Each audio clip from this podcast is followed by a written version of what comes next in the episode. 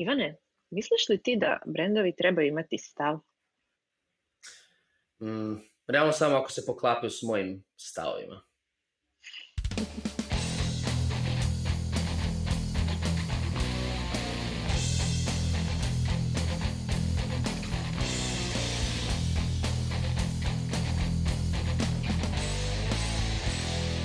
Dobro došli u novu epizodu Netokracija podcasta. Ja sam Ivan. Ja sam Mija.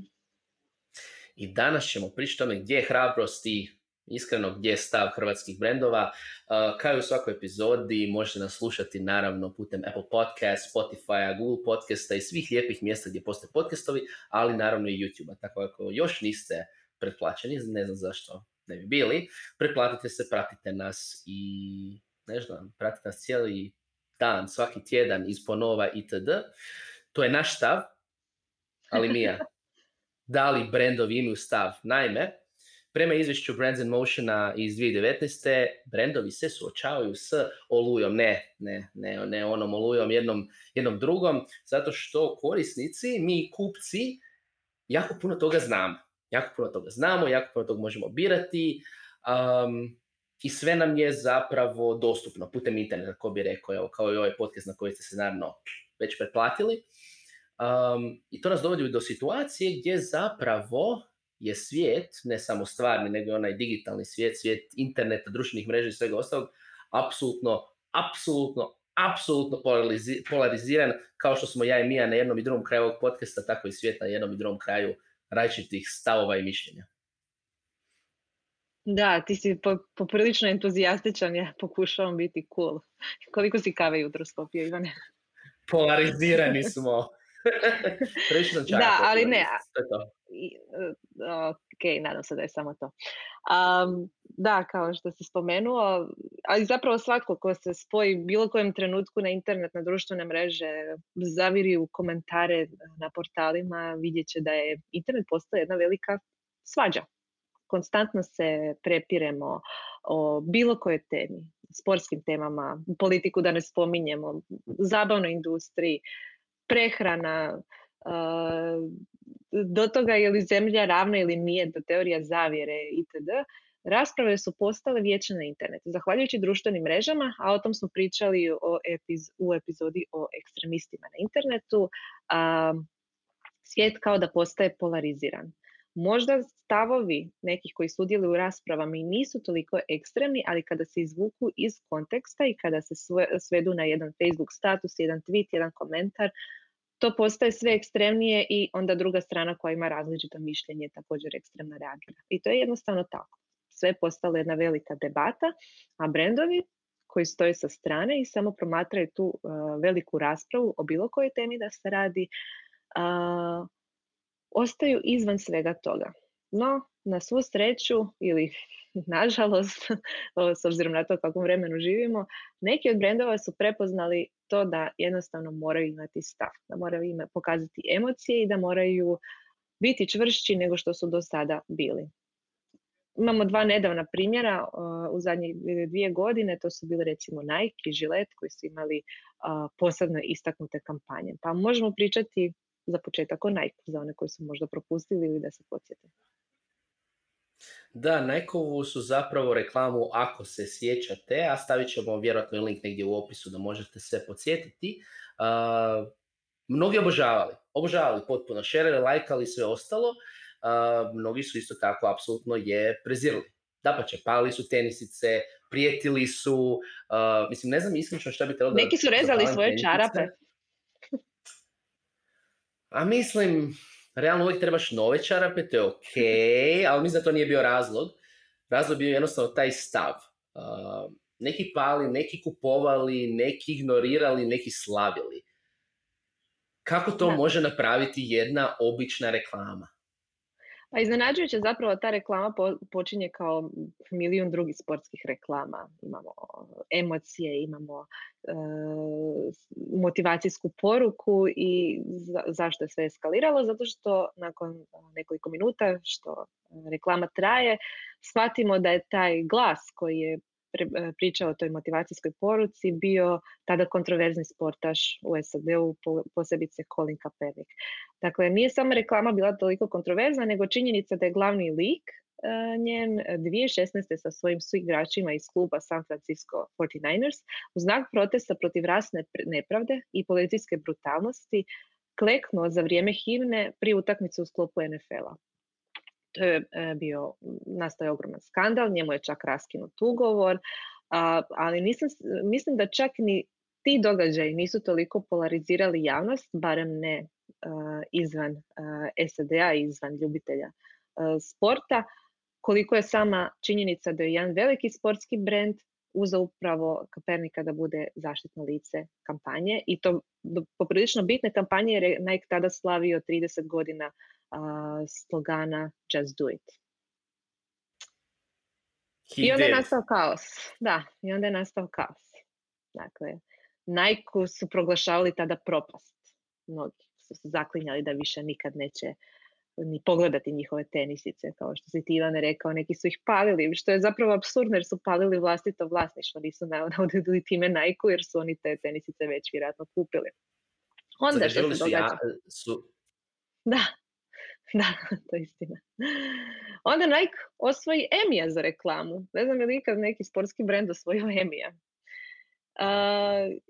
No, ono što mnoge zanima su naravno brojke. Je li Nike od tog poteza profitirao ili izgubio? Uh, provjerila sam neke posljednje izjave o, tome. Fast Company proljeto spisao da je Nike dobio u Earn Media, znači to, to su oni mediji koji je, odnosno objave koje je Nike zaradio samim svojim samom činjenicom da je objavio takvu reklamu, dakle nije ih platio, 163 milijuna dolara, čini mi se, a vrijednost brenda je porasla na 6 milijardi. Prodaja porasla za 31%. Sad možemo tu debatirati jesu li te brojke napuhane ili nisu, ali čak i da su postigli dio tih brojki i da je doista na to utjecaj imala jedna reklama, stvarno to je jedan potez brenda koji je za marketinške udžbenike po meni i vjerujem da će se tamo i naći ako se već ne nalazi.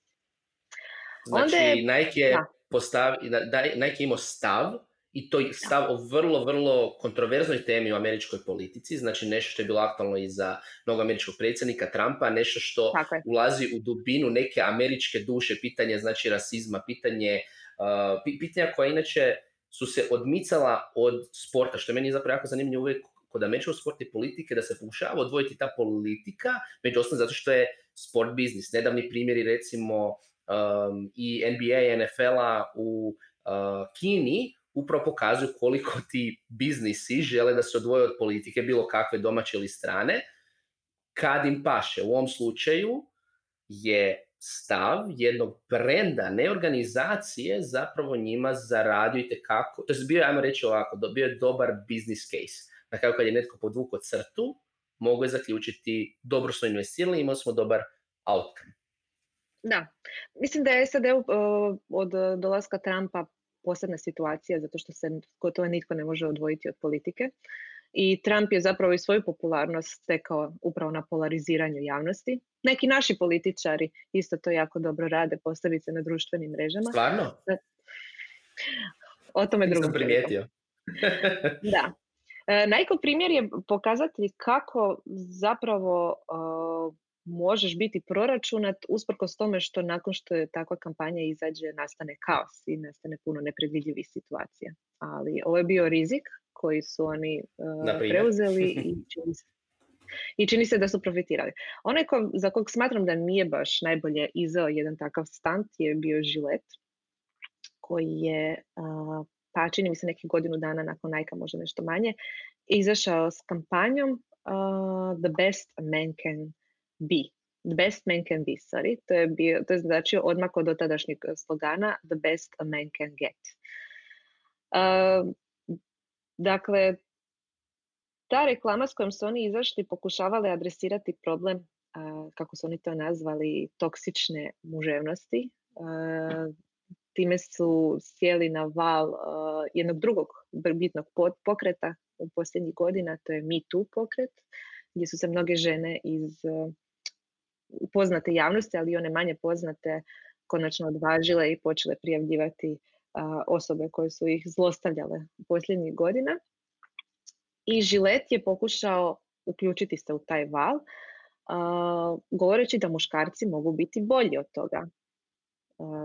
Kako glasi početak te reklame, Ivane, možeš možda pročitati ovaj dio. Zlostavljanje, uznemiravanje. Mogu li muškarci biti bolji od toga? Isključivo probijanje vlastnih granica može biti bliži najboljoj verziji sebe. Reći pravu stvar, ponašati se na pravi način. Ja ću ja dobiti tebi? Nećeš. Ali nastavi pokušavati. Da su mene imali? Da. Naravno, ova reklama je opet polarizirala javnost. Pojedini muškarci su se smatrali napadnutima zbog toga, iako ja ne vidim zašto. Ali ono što je meni bilo zanimljivije je ženska perspektiva. Ok, hvala Žilet što si stao našu obranu, nisi morali, hvala ti na tome. Aj molim te, sad idemo razgovarati o problemu ružičastog poraza ili pink teksa. Dakle, jedna tvrtka ne može uh, biti licimjerna jer ljudi pamte ono što se događa. Žilet je jedan od primjera tvrtke uh, koja doprinosi neravnopravnosti uh, ako gledamo, ako uspoređujemo muškarci i žene. Zašto? Zato što primjerice prodaje iste proizvode prema ženama i prema muškarcima po različitoj cijeni. Britvice namijenjene ženama su skuplje. Zašto bi bile skuplje? Samo zato što su u ružičastom pakiranju. Dakle, ako... Nemate brade, to je to. Da, da, da. Imamo noge i pazuhe. Čak i veću površinu za brijanje. I što je bolje, muške britvice su i kvalitetnije. Mislim, da prodaju nam uh, manje kvalitetan proizvod po većoj cijeni. Hvala, žilet ali neka se ti stav u našu obranu.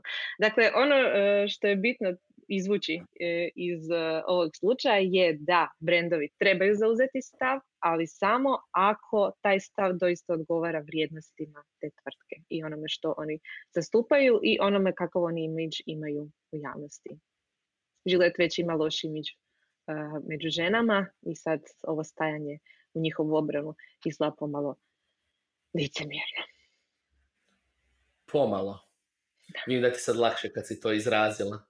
Ali, da ne bi se ostalo na tome, čini se da su domaći brendovi odlučili pokušati imati stav, pokušati biti woke do neke mjere, do ne woke, zapravo to nisu takve teme, ali zapravo imamo dva nedavna slučaja domaćih brendova koji su na vlastiti način pokušali biti drugačiji, samo što su negdje stavili kočnicu. Ko je prvi mi da, zapravo to je bila motivacija za pripremanje ove emisije zato što vidimo u svijetu, ne samo na ovim primjerima, nego mnogim drugima, da brendovi zauzimaju stav, da brendovi otvoreno zastupaju određene vrijednosti, da brendovi imaju emocije i sva istraživanja pokazuju da korisnici upravo to žele i znamo da je riskantno i znamo da ako se vrijednosti i stavovi brenda ne poklapaju upravo sa stavovima svih korisnika, a to je nemoguće, osim kako ide ona uzrečica, ne možete se svima svidjeti, niste burek. Um, ali brendovi mogu iskoristiti upravo tu polarizaciju i ako mudro pristupe tome, uh, profitirat će na kraju. E. Ono što je nas u netokraciji rastužilo je to što smo vidjeli dva brenda koji su čak napravili iskorak jedan hrabriji i mogli su to marketinški i komunikacijski odlično iskoristiti i onda su na pola puta odustali. Kako mislim na pola puta kad smo ih mi kontaktirali doslovno i rekli ajmo napraviti priču o tome super je ovo što ste napravili, oni su se nečkali i na kraju rekli ne. Zašto biste eksperimentirali i radili uh, na nekim poljima koje jesu možda malo riskantne i onda odustali na pola puta? Meni to doista nije jasno. Uh, nećemo ih imenovati, zato što ako su oni odlučili da ne žele uh, sebi raditi promociju, nećemo i mi, ali možemo onako mutno objasniti da je riječ o jednom većem korporativnom brendu koji je napravio jednu kreativnu marketinšku kampanju na jednom možda kontroverznom mjestu i htjeli smo doznati kakvi su bili rezultati a druga je bila recimo jedna a, specijalizirana tvrtka koja je mogla napraviti poveznicu sa jednim stvarno popularnim pjevačem današnjice i, i time možda e, dobiti veći cool faktor, pogotovo među mlađom populacijom studentima, ali su odlučili ne govoriti javno o tome. Ja, ne znam, što ti da, ajmo reći da jednu stranicu ajmo reći da jednu stranicu posjećate apsolutno svaki dan i ima odlične infografike vezano za svu tematiku, a ovaj drugi glazbenik koji govorimo će nastupati na Feroj Brucošijari. Tako da pogodite o kome se radi, koliko li ste tako Rekli smo da nećemo detaljima. ja nisam govorio nikakve detalje, ja sam samo dao ključne riječi za razmišljanje. Jer okay. to nije ni bitno. Ali, ali upravo ovo što si rekla zapravo, znači, spomenula si polarizaciju. Znači imamo publiku koja nikad neće biti potpuno zadovoljna. Imamo dvije strane. Jedna će reći super, svaka vam čast, tako ste odlični, bilo političkoj osnovi, bilo po uh, ono, liberalnom mindsetu, konzervativnom mindsetu, whatever. Druga strana će reći ne sviđa mi se ovo kod vas, neću kupovati. To smo vidjeli i na društvenim mrežama, i na LinkedInu i, i svugdje. I ono što se događa je da brendovi u ovom slučaju su htjeli uh, imati ovce i novce htjeli su dobiti ovu publiku koja će reći svaka čast, kako ste vi super i tako dalje, ali opet ne baš slučajno riskirati komunikaciju prema onima koji će doći reći ja zbog ovog neću kupiti vaš proizvod. Što možda misle da mogu postići, ali ne čini mi se da će baš uspjeti. Da, kao što smo spomenuli na početku i sva istraživanja i brojke pokazuju da korisnici, baš zato što imaju puno informacija, baš zato što imaju veliki izbor trenutno, žele brendove s kojima se mogu poistovjetiti, koji su im cool, koji, su, koji se ponašaju kao ljudi. Imaju emocije, imaju mane, imaju vrline i tako dalje. No moramo spomenuti jednu domaću kampanju, odnosno jedan, jedan brend koji je prisutan na domaćem tržištu koji je zauzimao stavove i izazvao je poprilično lavinu komentara na društvenim mrežama, pa čak i u medijima. To je e, Erste banka, koja primjerice podržava povorku ponosa, što je poprilično zanimljiv istup jedne korporacije u jednoj relativno konzervativnoj zemlji. Naravno da su konzervativni mediji tu eksplodirali kad su e, vidjeli tu kampanju, ali po meni to je jedan od rijetkih e, hrabrih poteza brendova koji su prisutni na našem tržištu i e, ja vjerujem da su samo mogli profitirati tim potezom jer su dobili na velikoj, velikoj vidljivosti.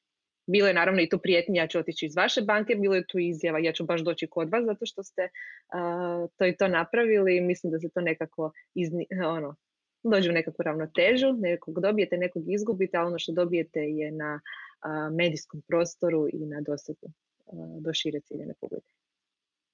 Da, mislim, u svom slučaju ne možete imati sve korisnike u zemlji, jer se banke u biti banka koja i svom veličinom može odlučiti, aha, trebamo, želimo targetirati određeni segment korisnika, oni su dugo na digitalizaciji i slično, zaključili su vjerojatno da se te dvije stvari u neku ruku isto uh, poklapaju. Ono što mi je isto bitno istaknuti u tom slučaju da to nije one-off bila kampanja. Znači njihova konzistentna poruka gdje ajmo reći, netko ko prati taj brand nije se iznenadio, bilo je vrlo logično. To nije, nitko nije rekao, a joj kakav stand, nego je bilo, aha, vi podržate super ili vi podržate užas, jer se kužilo se iz kontinuiteta jednostavno njihove komunikacije, njihovog stava, da to nije samo jednokratna kampanja gdje se želi pohvatati bodove. Što opet je možda primjer kod, um, koji se može usporediti kod Žileta gdje, uh aha, ok, vi nas podržavate, ali zapravo ne i ovo radite jednostavno da profitirate. Da. Uh, to isto Mislim, budimo realni, svi to rade da profitiraju, samo je bitno Naravno. jesu li uh, vjerni svom brendu u tome ili nisu.